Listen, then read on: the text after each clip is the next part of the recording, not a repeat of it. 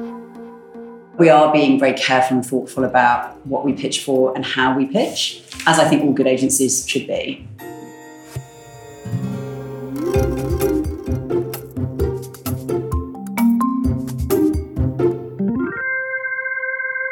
Welcome to Managing Marketing, um, a podcast where we discuss the issues and opportunities facing marketing, media, and advertising with industry thought leaders and practitioners.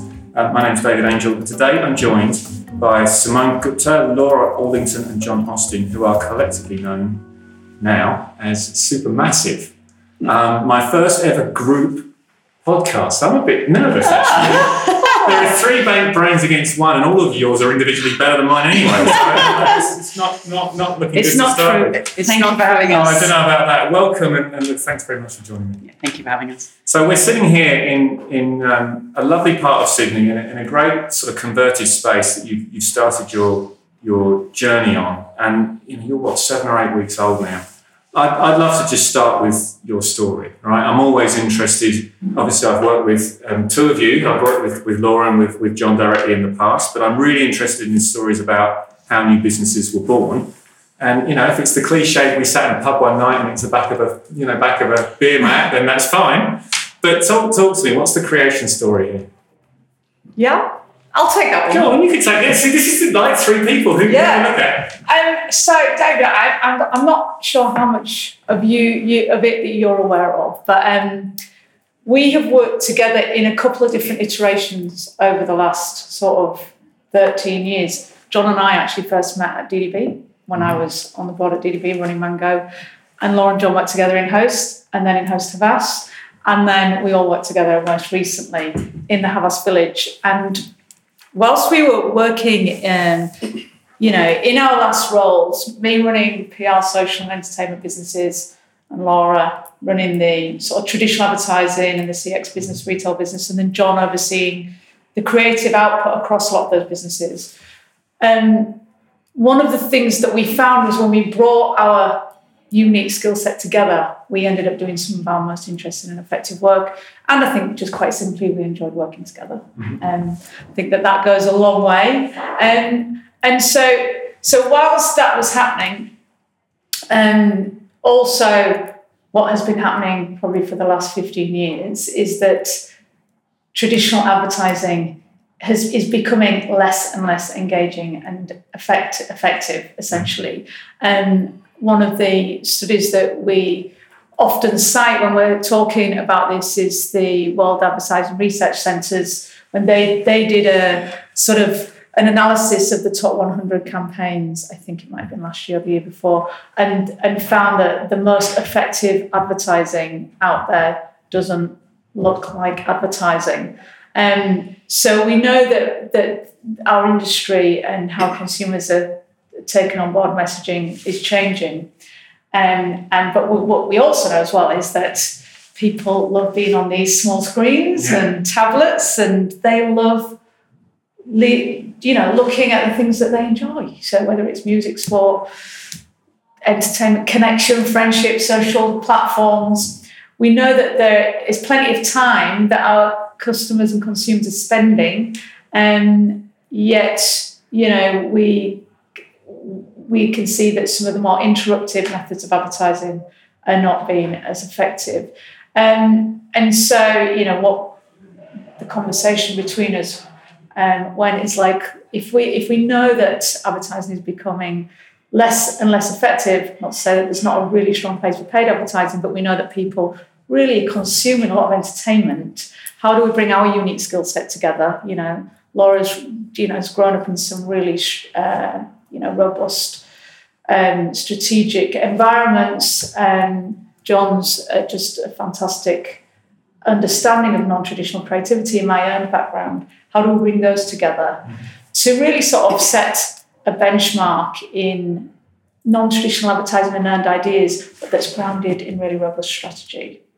Um, and you know what we what what the industry often serves is PR businesses, none that I've ever worked in, of course, but PR businesses that that often have some great ideas that can be you know, sticky and um, and can catch the attention of media, but maybe not be grounded in robust strategy. Usually, because the investment in strategy just usually hasn't traditionally sat in sort of consumer PR businesses, and that traditional uh creative agencies are going, in some cases, more and more traditional, mm-hmm. um, with ideas that don't work in hand and you know. Um, Laura always laughs when she says, How many times has a creative come to you and asked you to PR an ad? Like a lot of times, right? a lot of times. Not this one, but a lot of times. She was so, pointing at me just. Yes. and, and so, so we sort of, with all of that together, the idea for Supermassive was born. And then also part of that process was um, sort of a couple of months ago, as the idea was forming of what this business could be, bringing this particular unique skill set together, we went and talked to a very small handful of CMOs and senior marketers and talked to them about the challenges they were facing and where an offering like this might sit. And we got overwhelmingly positive feedback of yes, we feel like this is needed, this kind of thinking is needed, but also just um, also some other problems that need to be solved for them by a more senior um, lineup, which sometimes they're not getting from their agency because the people that are in the business are a bit more junior in the senior lineup. They're not getting enough airtime with the senior lineup. So, so that's sort of what all went in the mix. Mm. Um, and then Jon was and Laura were listening to a Muse song, and the name was born. I was, no, you just yeah. I was just going to say, where, where did you get it from? Absolutely, yeah, yeah, yeah. Absolutely. We were cranking the Muse song. Um, we, you know, we, we talk a lot about green lights, and I think what's so cool from the creative flair is that the day after we had we had settled on the name, NASA revealed this news story that they discovered a new supermassive black hole, which felt like another green light yeah, fantastic. That's serendipity, right? I, I, love what you were saying just then, um, and Sim, about um, owned, uh, owned and earned and strategy. Mm. Because that's one of the biggest, I find that constantly in agencies, this misinterpretation of what has become known as POS, you know, paid, owned, earned, shared. Yeah. And people say we're going to do a paid, shared strategy. And no, no, that's not the strategy. Those are that's a, that's the you know that that's the, the way the way the strategy is played out. Yep. Um, so I think the underlying strategy is often is often missing. Mm. Are sort of defaulting to the, the cleverest channel, and it doesn't yep. have that grounding. Yeah. I don't, Laura. What do you think? I mean, it's that's just a strategic lead here. I mean, does that resonate with you? Yeah, absolutely, it does. I think that non-traditional creativity needs a bit of a rebrand, actually, because yeah. I think that when people think of non-traditional creativity, they think of it as an indulgence or something that's sort of tacked on, that's almost like a stunt or a short-lived initiative, rather than something that can deliver really incredible and disproportionate results for brands. And I think the difference between the two is actually does this piece of work or this idea transcend the paid media that it's put in, um, offer consumers more than just a traditional advertising campaign, but most importantly, is it aligned to some strategic business objectives yeah. that we have in an organization and how is it helping us to deliver those? And I think that's to Sim's point, that's where bringing together a more traditional background with an earned background is where we can actually get those two things to yeah. coalesce together. I think I mean, a lot of what we're talking about brings me to the next thing I want to talk about. I, I, think a lot of what we're talking about, and Jon, I guess I'm looking at you a bit here. Sure. Some of these sort of ways of doing things that have become the norm aren't necessarily grounded in the right way. Put pressure on creativity. Mm. Do me something clever. Mm. Do me something. Do me something non. Mm. No, where, where's the where's the grounding? And I think there is a lot of pressure on creativity. You know, in this market particularly. And your website You've kind of just said it, really. An independent creative studio with a vision to set a new benchmark and end in non-traditional creativity. How hard do you think the benchmark is? Look, I think that, that at its very best, I think that the creative benchmark in Australia is is awesome. I think it's audacious and it's brilliant, and we've just seen that it's Grand Prix winning. But but I think that that also kind of lets us off the hook a little too easily, right? Because I think that you can't really gauge the creative output of a, of a nation or a region by its 1%. So, so the question is, what is the standard of creativity in Australia, and that's a different answer because I think that by and large, just like most other regions, almost every other region, it ain't great.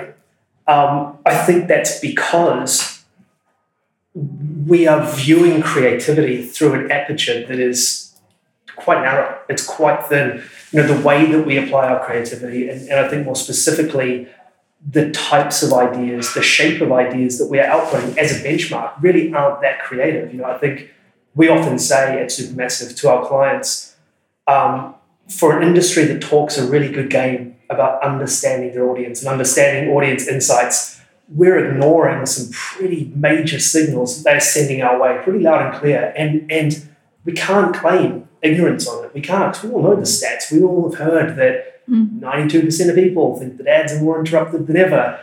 What is it? 81% of people hit skip um, hit the skip on 82% of people aged 18 to 24 have some method of blocking out ads. So we know all these stats. We know that for the first time ever, the majority of people are no longer watching linear TV, and yet we still spend months debating and going back and forward. The, the smallest details on these dry as toast 15 second retail TVCs. And then to Sim's point, we convince ourselves that shareability is putting that TVC on social. You know, we think that banner ads and performance media alone are going to sway audiences who, who couldn't give a shit about, about our brands. You know, I think that what really annoys me is that we still cram as much um, information and messaging and branding and DBAs into the first unskippable few seconds of a pre-roll. And then we hope that people not only will remember us, but will feel some sort of affinity for us before they hit that mash button. I think one for me is that you know I'm still seeing spec portfolios from creators who are trying to break into the industry, which should be this no holds barred celebration of, of non-traditional creativity and fresh thinking. But really, what I'm seeing in them are, I think, you know, ads in the most traditional and arguably increasingly obsolete places because that's what they have been taught our industry values the most. And that's the problem. I think the truth is, Sim, Sim mentioned it before, our audience has massively changed in terms of how they consume comms, how they engage with brands. But the truth is, our industry is very reluctant to change with them, willfully reluctant to change with them. And even, even weirder still, we expect our creative to be effective when talking to them. You know, so when we talk about what are the things that are getting in the way of creativity these days? I think that it's us. I think it's the industry. You know, I think that we have steadily trained ourselves and our clients and our partners to be our own worst enemy. And as a result, creatively speaking, I think that we are at times shouting into the void while punching ourselves in the face and patting ourselves on the back. You know, I That's think a great answer. and, and it's, it sounds very pessimistic, but I also look at the, I'm an optimist at heart. And so I look at the flip side of that and I go, actually, that's really exciting because when you think about what is enabling creativity in this region and around the world, it's the passion and it's the ferocity in which audience are, audiences are engaging in the stuff that they love in culture and entertainment. And there is quite literally new worlds of gaming and, and movies and music and content and purpose and fashion and fandom all waiting out there all desperate to disproportionately engage if you are willing to respect that ferocity and that passion and play by their rules. So, you know, I think that's why we are really committed to um, leaning into entertainment over interruption, why we want to make people want stuff by making stuff people want, you know, why we are determined to create things that draw people in on their terms rather than just pushing shit out into the world unwelcome into people's lives just to build on what Jon was saying as well, Jon and I were involved last year in D&AD Shift. Are you familiar with that mm-hmm. program? Yeah.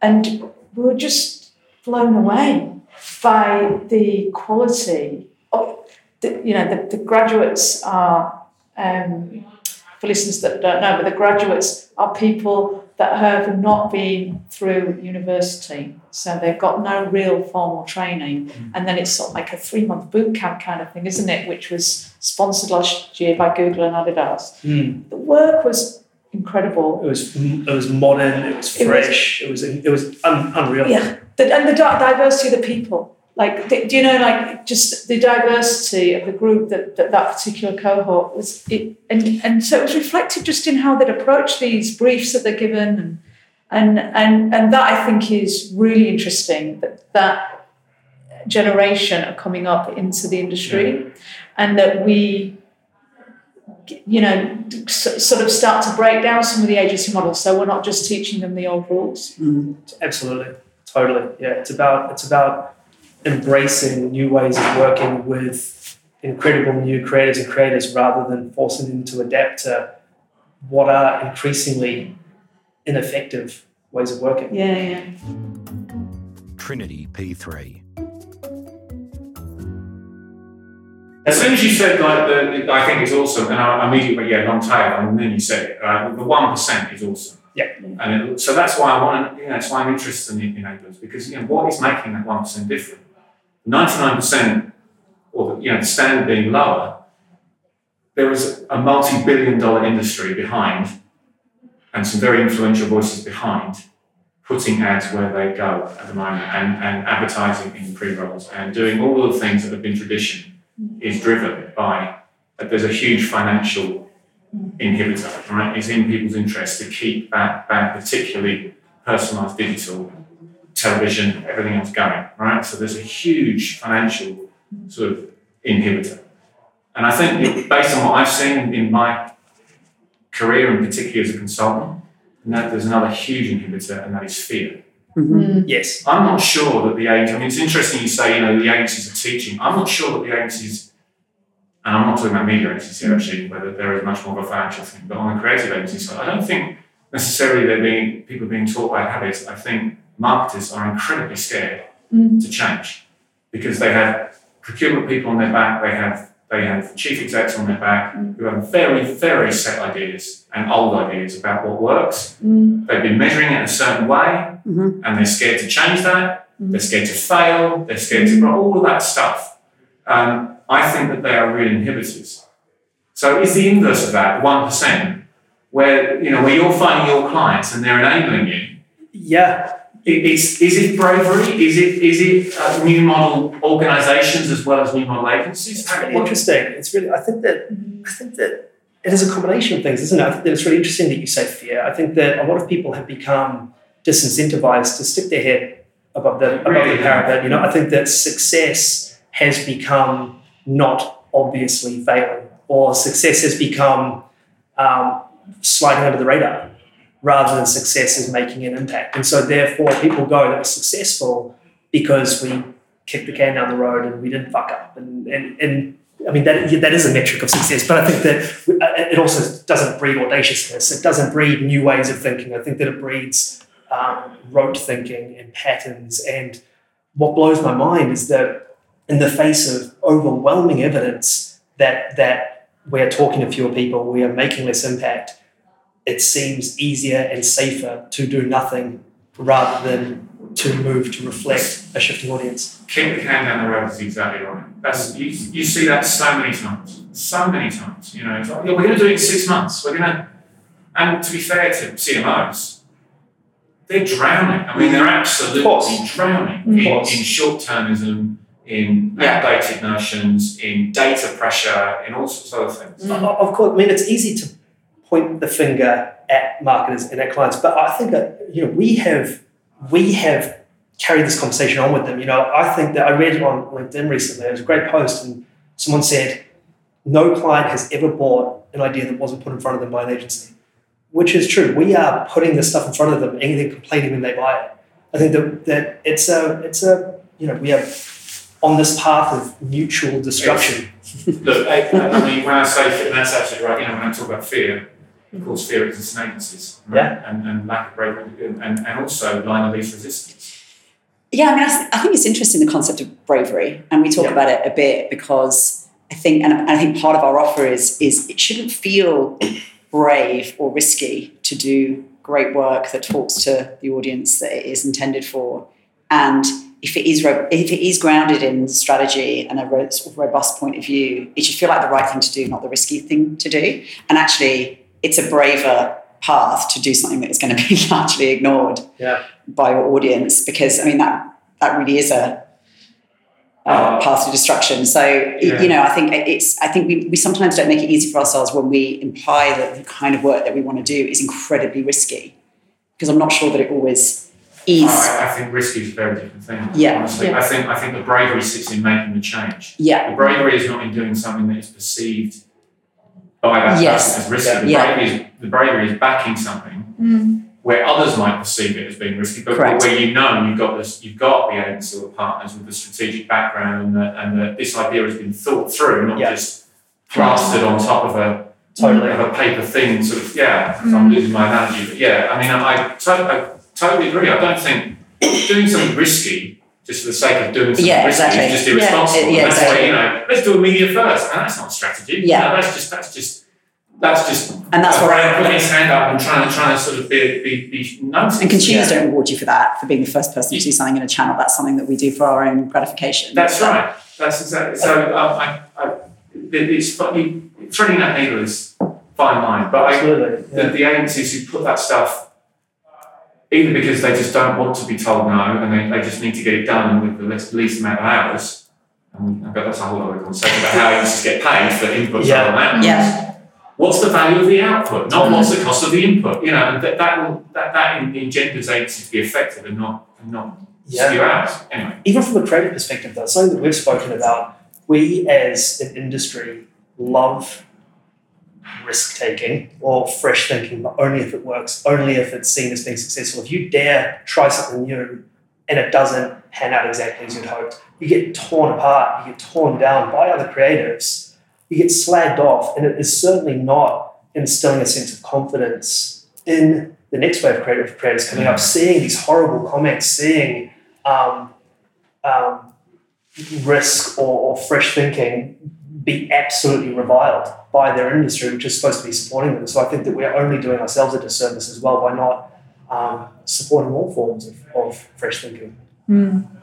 Agreed, and, uh, and you know you're right. You're all right about not pointing fingers. You know, you, you, we are sort of locked in a bit of a dance on it. Yeah. And, um, um, it takes fresh thinking and fresh agencies and fresh, you know, people being brought together with unique skill sets that, that that can help change that. Um, As well as as well as the, I mean, I love what you said about the D, the D&AD thing. I mean. No, I don't think anyone would doubt that talent exists, right? Creativity exists in spades. It's just getting over the line and into and breathing life into it. Um, when all the evidence is there, right? But there are financial and fear-based and whatever you want to call it pressures against it. That's the biggest thing. And any agency or client who can help enable that Mm. is, I think, doing the industry service. Mm. I think so. Yeah. It got a bit dark there, didn't it? Trinity P3. I've never been brave enough to put my own name above an agency door. Um, I've worked at lots of agencies, never been brave enough to use it. Um, did you have inspirations? Did did you have anyone, did you have a mentor, inspiration, or, or something that, that Ye- really guided you? Yeah, a couple of things. I think we've been we've all been really lucky to work in all sorts of different agencies over our careers, different shapes and sizes. But I think the ones that bubbled to the surface and that we have particularly stood out to us in creating this proposition are the ones that had a point of view on the industry and their place in it. Mm. So I grew up at Host, you know, for many years, which, as you know, launched with a completely unique model that had collaboration at the heart of it, long before collaboration was the kind of buzzword of the industry. And that's where Jon and I met and, you know, I worked alongside One Green Bean when that was launching, which Sim then went on to run, which I think is fair to say at its launch really redefined PR in this Yeah. market. I worked at Anomaly in New York, which um, famously it does exactly what you just mentioned around ch- changing its pricing model away from head hours and into output based pricing, amongst Mm. ma- many other things that it, that um, it does differently. And there is no doubt it would be doing those businesses a disservice to not acknowledge that they have been part of our inspiration, and there's a Yeah. piece of them in the DNA of Supermassive through us and our experiences in working at them. And I think the other thing is there's just such a thriving scene in this country of some of the best agencies, not just in Australia or the region, but actually in the world, born and bred in this market. And it's worth saying they have offered us so much wise counsel and advice and support. And, you know, I'm thinking particularly about Lindsay at Special and Chris at Howatson and Co. that have been so generous in helping us um, answering some of our questions and giving us the, the benefit of their learning. And we've been really blown away by the goodwill that we've been shown in launching this business into the industry. It's been one of the great delights for us over Yeah. the last couple of months. I love that. I, I think it hmm. shows genuine. Like, what were we just talking about? We were talking about different age, new model ways of hmm. thinking, making a difference to creativity for, for good, and and removing some of the barriers and the inhibitions. What says that more than a, you know new new model agencies helping each other out and, and Absolutely. trying to trying to build that momentum? Definitely. I mean, I think a rising tide floats all boats. And I think we're, we're really grateful to some of the agencies that have gone before us in charting a path where indie agencies have a place, you know, in this market and they've brought credibility to the, the scene. And Yeah. um, so we admire them greatly. Uh, so, yeah, I think we've had inspiration in, in the sort of long tail of our careers working for various inspiring founders in indie businesses, but also some of the people that are thriving today Yeah. are being, you know, very helpful. Well, you did say the I word a few times there, indies, and uh, and uh, you know we we've talked about new model agencies, and you know, I do want to ask a little bit about, and I I kind of talk a bit without doing air quotes, indies versus networks. I mean, I, there is a disclaimer here. You know, personally, I do get quite tired of the indies versus networks topic. And as someone who who often places agencies to run on pitches and stuff like that. And I see the reverse briefs that get to me saying, no, we, we, we want indies, not creators, or, uh, sorry, indies, not um, networks, or networks, not indies. Um, I think it's much more nuanced than that. I think it's much more nuanced than, than the sort of the David versus Goliath thing. But am I just jaded? Am I wrong in that? Is indies versus networks still a valid lens through which we can view the industry? Yeah, I, I mean, we've all worked previously in Indies with inspiring founders. We are only in two month old indie. Yeah, Um, so, and we've also all had rewarding, sometimes challenging, sometimes joyful careers in networks. I personally have worked in three of the networks, um, most recently Havas Group. Um, and also, um, I was coming out of the mum, a Mumbrella debate about it at 360 and bumped into a client who had sat in on it just for fun to see what everybody was saying. And he said, I just buy the people. Yeah. He said, I buy the people and um, and where they're coming from. He worked for an Australian brand, so he was in the lucky position to not have to be part of a global arrangement. But then the other bit is, you know, when I, I mentioned earlier that we went and talked to some clients as we were in setting up, and, and, and we talked to our own clients in all of the last, you know, previous jobs. And one very senior CMO did say to us, she said, What I am seeing, the difference in the room that I'm seeing, and you may see it in your role because you're involved in a lot of pitches. She said, What I'm seeing, just the difference in the room is, she said, the an indie business comes in, usually with the founders, and she, they've just got more energy and focus on the business problem. Yeah. And um, and interestingly, she's also ex network, but she said, and what I'm seeing with the network businesses, they're coming in, you can feel that they're a bit tired from some of those additional pressures that they're under. Um, and so I think that that was, I mean, that was like a focus group of one.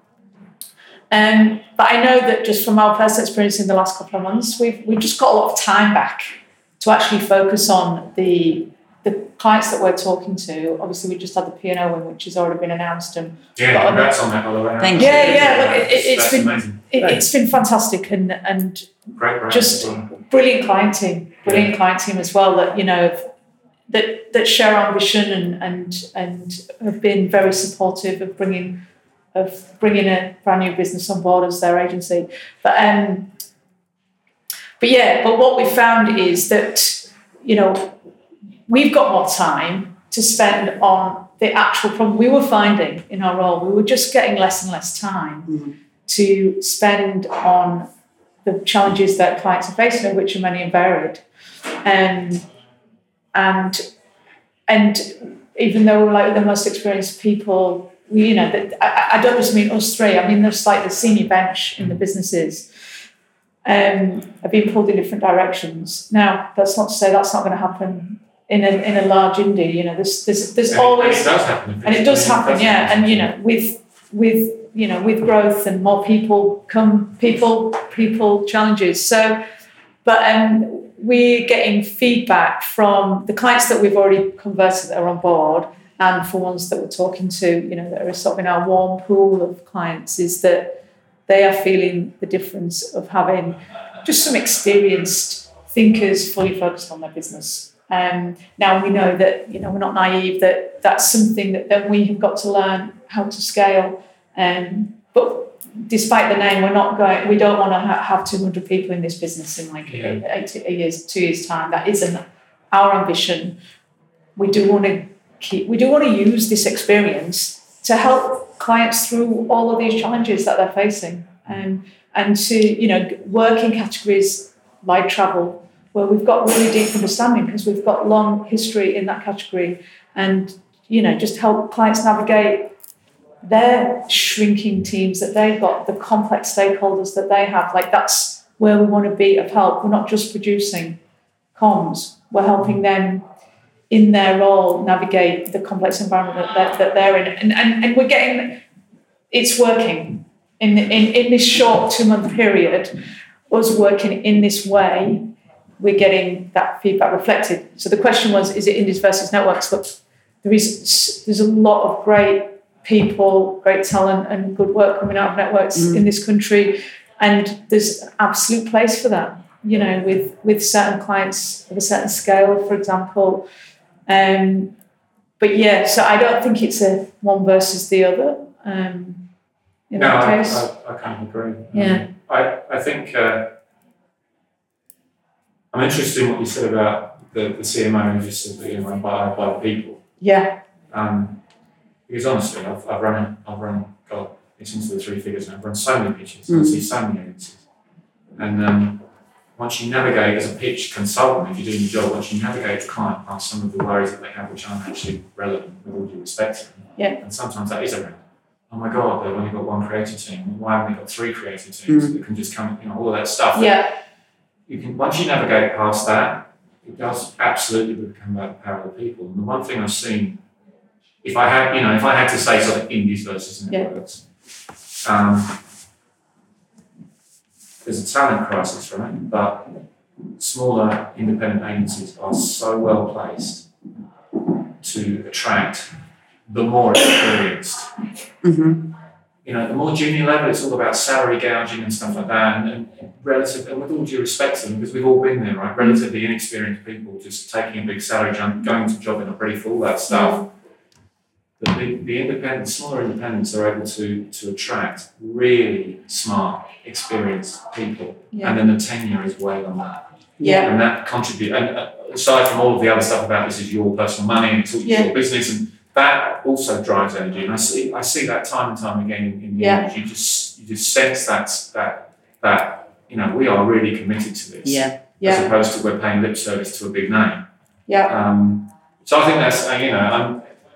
The, the buying people, it's, it's, it sounds a horrible phrase actually, I'm buying people, but it's true. Yeah. It is the biggest single differentiating factor. Look, and I, I, I don't want to blow around trumpet, but I will. One of the things that I know that this, the three people here have been really good at throughout our careers is building really good quality teams. We've all done, Cultures. Yeah. yeah, we've we've all built loyal teams. We've all built highly talented teams. So we know that that's going to stay with us. You know, we've got we've got literally black books of three black books of people that you know we're we already know some people are happy to take the risk and come in um, in a startup. So and that's from you know, years of practice and who we are as people, but also you just years of practice of working out right that absolute magic of how do we build this team for this particular client and who do we put on it and things like that. So I think that that's very much going to go in yeah, our I'd favour. all of the things that we could lie awake at night worrying about, Yeah. being able to find the right people and create a great culture is just not featuring on that list Yeah. for us. Um, and we've had a huge amount of interest from talent, actually. So I think you're right. The appetite of talent to to Yeah. work in a different environment and do you know be part of something as it's growing and developing is huge. And I think back in my own career, and actually I joined Host. I was probably a group account director, but came in when it was a relatively young agency, and I stayed with it until a few months ago. So you know, I think that's the classic story of someone Yeah. finding their home in an indie and developing a career there. So, um, so that's all really positive, isn't it? You know, like I said, I don't want the conversation to get too dark.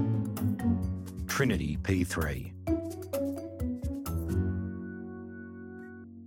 I do want to ask about pitching Yeah.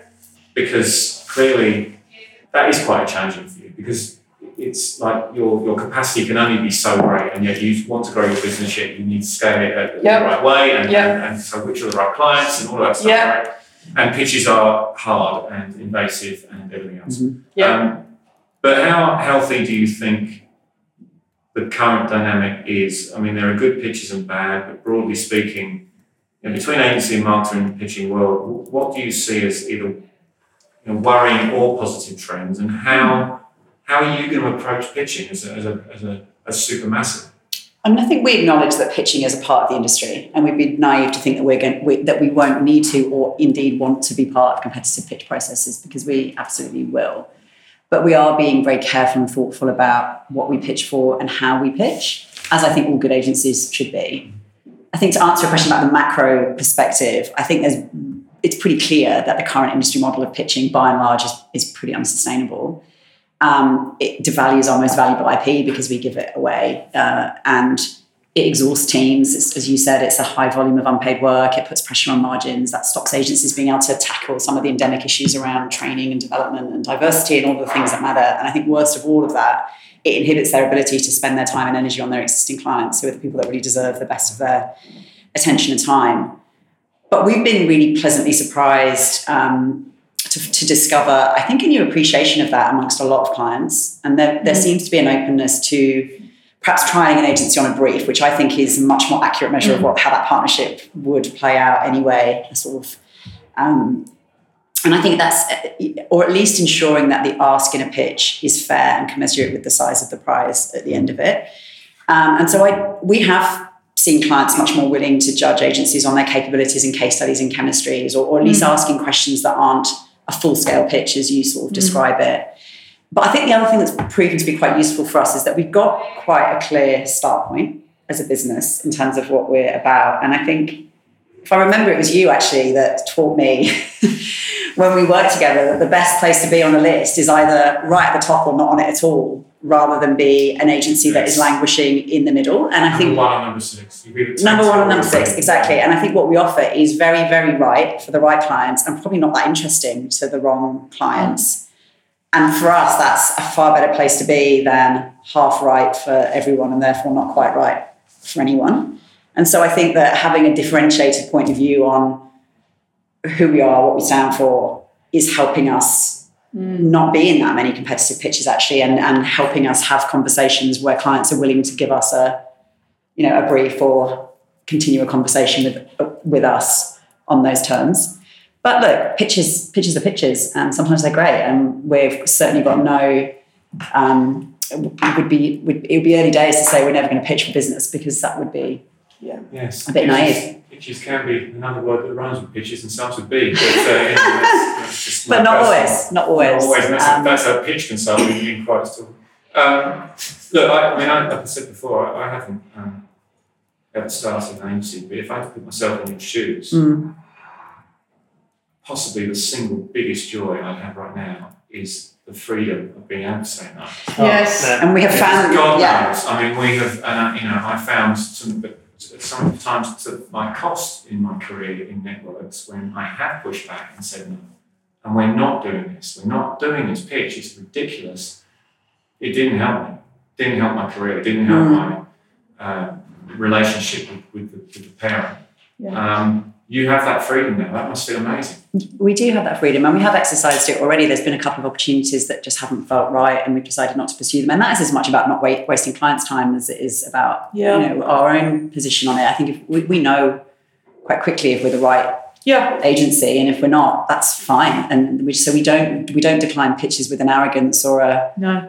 Anything like that. I think we just look at our opportunities, and as you said, we've only got so much energy to put into opportunities, and we have to make sure that we're putting ourselves forward for the ones that we think like, we're going to do our best work in, and um, and so that's really the filter that we're Yeah. using to Oh, assess opportunities. One of the most common things agencies say to me on a pitch at the early stages is they feel that they can't say no to me either because then I won't put them on another pitch. I'm like, do. There's strength and integrity. Mhm. Yeah. You know, I, I, I would much rather see an agency say no and not waste anyone's time, including their Yeah. own, than, Yeah. than come along half baked. Yeah. What's the point? What is Yeah. the point of that? Oh yeah. You're wasting a valuable place another agency could take and you might be really hungry for it. And, and perfect for it as well. And I perfect for that's it. right. Yeah. You know, and, and I think, and again, I'm going back to Indies versus networks, but they, you do have, and I could name, I won't, but I could name another couple of independents who are brilliant at that. They have their position, they Yeah. have their proposition, and they stick to it.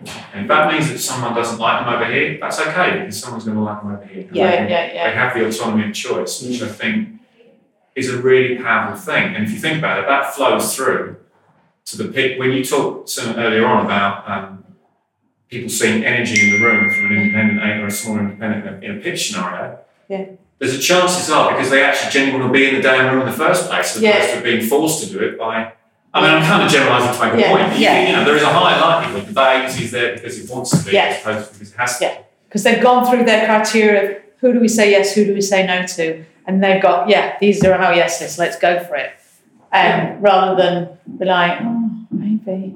Oh, we, we can't turn it down, otherwise there might be a, you know, there might be a hole in there, hole in there. Yeah, yeah, yeah, yeah. So Yeah, it's been good. We've already, you know, we're already seeing who will be right, you know, and it's based on a few things: the ambition, the chemistry, um, the you know, the kind of brands we want to work on, and And so, where yeah. our experience is and best. whether whether we're, whether, whether we've got the right the ex- right experience as well. You know, that is something Yes. that has happened to me at times in the past in networks where we're just smoke and mirrors in experience in a certain category or in a certain discipline, and um, and that puts pressure on um, and. we don't- I think talking about liberation, actually, the most liberating thing for us has been able to just be authentic Yeah. about who we are and what we do and what we believe in and how we work. And to Sim's point, we are never pretending to be anything that we're not when we're Yeah. having conversations in the room because there's no one, there's no pressure for us to, to do that.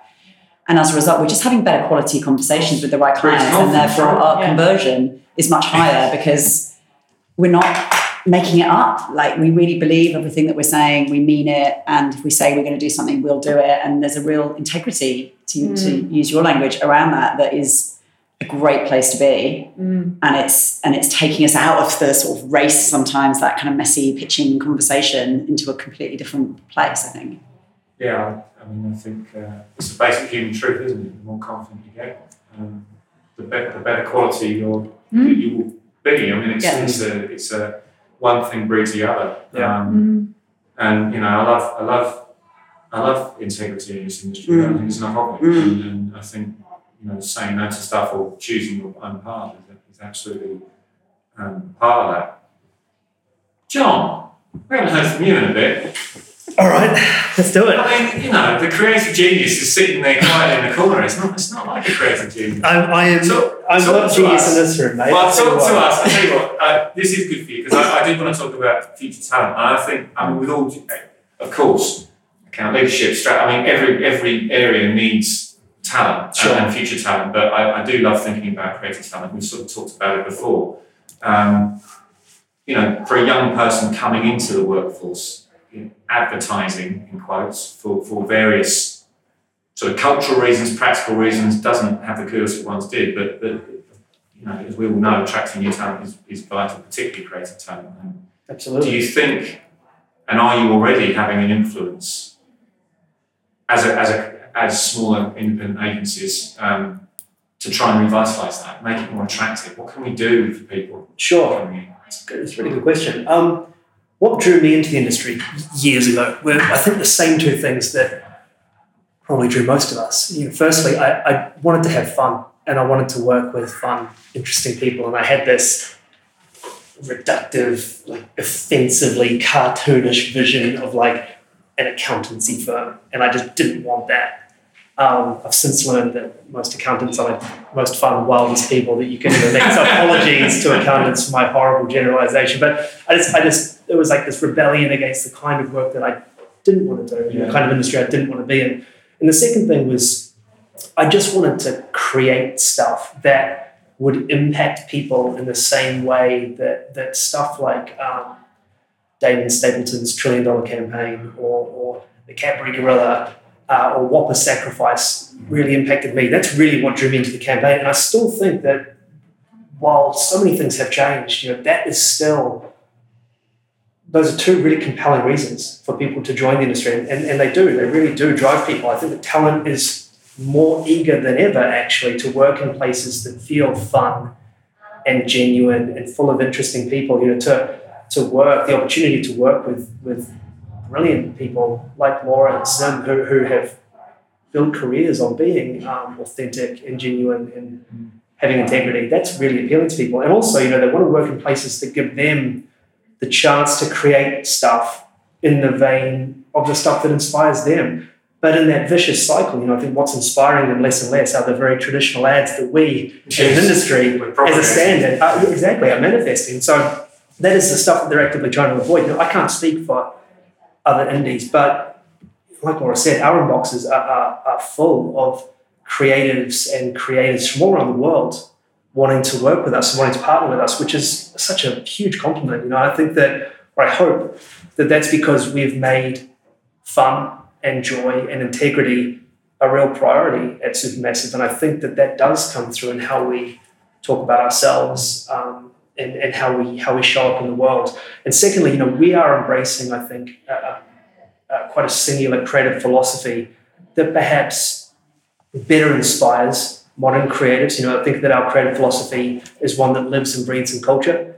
I think it's a philosophy that means that our processes, as we, as we spoke about, which I really do believe, it, it means that our processes and our mindsets can and should change to accommodate modern creators rather than modern creators coming into a place and going, we love how you did that differently, but come in here and do it the exact same way that we do it. It feels so counterintuitive.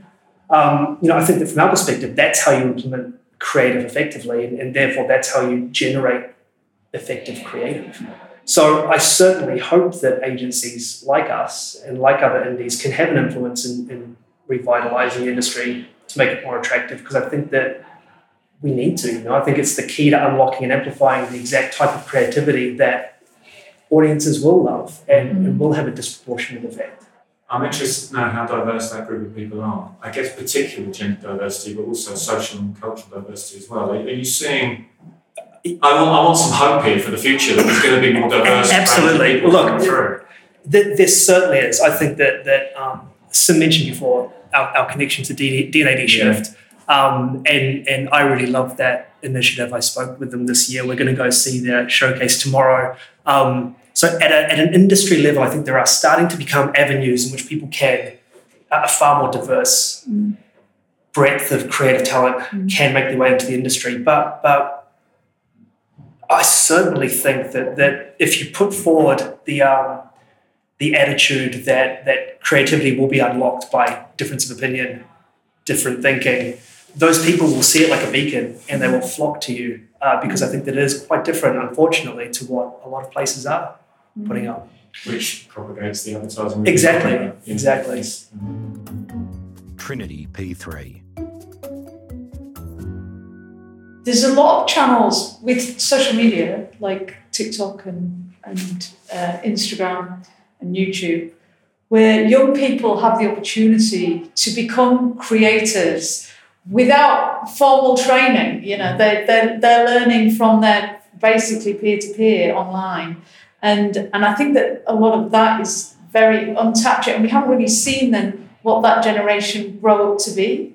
I mean, a 20 year old um, who's building a following, for example, on influencer, will they be a 30 year old still an influencer, or will they be entering an industry and taking all of that learning that they that they learn um, how to engage and how to create and how to sell and all those things. I think that that's that's going to be interesting over the next 10 years, seeing what that generation, where that gen- what that generation does with that. Yeah, it's, I agree. I mean, it's, it's, it's just such a meritocracy now. Yeah. Of course, you know, you don't need the tech, you don't need the expensive Yeah. equipment that you used to do. Um, but yeah, I mean, you're right. We haven't really seen the, that hasn't fully come through yet, has it? Those people haven't all come of age. I mean, it's going to Yeah. happen. Mm. Yeah. Exactly.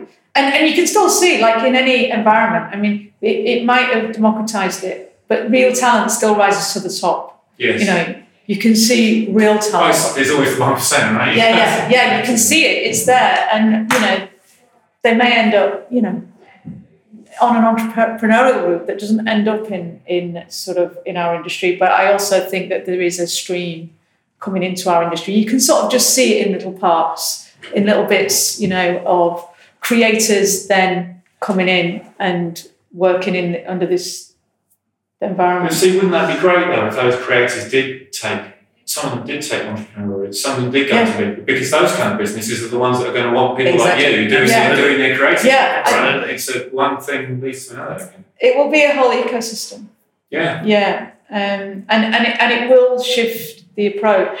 Um, yeah, I think our job, our job as an industry is to make our industry an appealing place for that talent to Yeah. migrate into. That's Yeah, yeah, that's that's- kind of where the, the question came from. Yeah. as well, yeah. Um, I mean, I think Jon mentioned it, and it shouldn't be underestimated, which is the value of bringing some joy back into our industry Yeah. and some fun. And I think, especially after the last few years, it wasn't a particularly fun place. Well, the world wasn't a particularly fun place to be in, full stop, but it wasn't particularly fun in our industry. And that we are unashamedly having a great time at Supermassive and having a lot of fun and joy. And that doesn't mean that we don't take the work we do really seriously, because of course we do. But at some point, we've under, we've devalued just making places great fun to be in, Yes. high energy, lots going on, Totally. you know, Yeah. a good laugh. And I think we're taking ourselves quite seriously as an industry in, in some regards, and it's making it a less attractive place for young, creative, spirited, diverse people to want to come into. And if I actually think back on my career when I first started working, it was actually a more diverse place, not a less diverse place in many ways, Yeah. in terms because it was so attractive to such a broad array of people. And we found like there's a lot, I think there's a lot of agencies in the industry that are very focused on people initiatives, but it doesn't compensate for a place that isn't a great place to work. You can put all the stuff on in the world that you like in terms of benefits and um, people and culture strategy. If people aren't enjoying showing up every day and they don't feel like they can Yeah. be themselves and that they can have fun and express themselves, it, that stuff doesn't really matter. yeah. Um, so I, I, I don't think any, a small part of it is just making it a more attractive proposition. Yeah, that's, and that's a state of mind. I mean, Yeah. I Absolutely. for so many years, people, the, the concept of bolted on fun in offices was just Mm. so rampant. Yeah. You know, Well, let's let's have a beanbag and a table tennis table and a, and a 100%. drinks trolley for Yeah. Friday, and, and that's Yeah. fun. And that's culture, And that's which of course it culture. isn't yet. Um, it just it just doesn't. It's a state of mind. Um, Yeah. And I think. Uh, And it comes from the leadership, I think, Yeah. genuinely enjoying and fish believing in what the they're doing. Right? Absolutely, It's, yeah. it's, it's, it has to. Totally. Um, I spent hours writing a very serious op-ed um, about our creative philosophy. You know, got a little bit of traction online, but then we posted a picture of uh, whether Sim or I were eating pancakes right, and it went bloody gangbusters. And that to me was just like, yeah, you know, people Yeah. just people are drawn to fun. People Yeah. are drawn to joy. do I do I Yeah. yeah. do I sort of um, uh, do I lament the wasted brain power of that op-ed? I know. do I just eat more pancakes or what? You know, maybe- Well, the merch. You mentioned the merch before we started recording. Well, that was going to be my last question. Yeah. My final question, my surprise question, was going to be when are we going to see a Japanese-inspired fashion and restaurant? Because you have the perfect name for it. I We- mean, we- the merch is already here, right? The merch is um, the merch ideas are one of the fast. Yeah. Yeah. We've had Yeah. a few from your camp actually for our summer merch line. A few Oh, God, ideas. Darren was wearing these on our, on our Yeah, yeah. He's, We- very, he's very taken with it, all right? You know. Well, it's the, the, We have su- had the summer emails from- campaign is in design at the moment, isn't it? Yeah, yeah. We have had emails from all over the world with people wanting to buy our sweatshirts. So I don't know what that says. Yeah. I have no doubt that this agency is going to work out, but just in case it doesn't, you've got future. Absolutely, yeah. We'll make more out of our merch Yeah. out of our core and, uh, business. gym wear and stuff.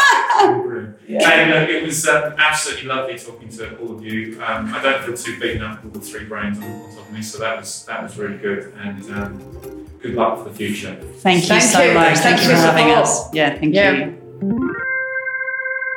you.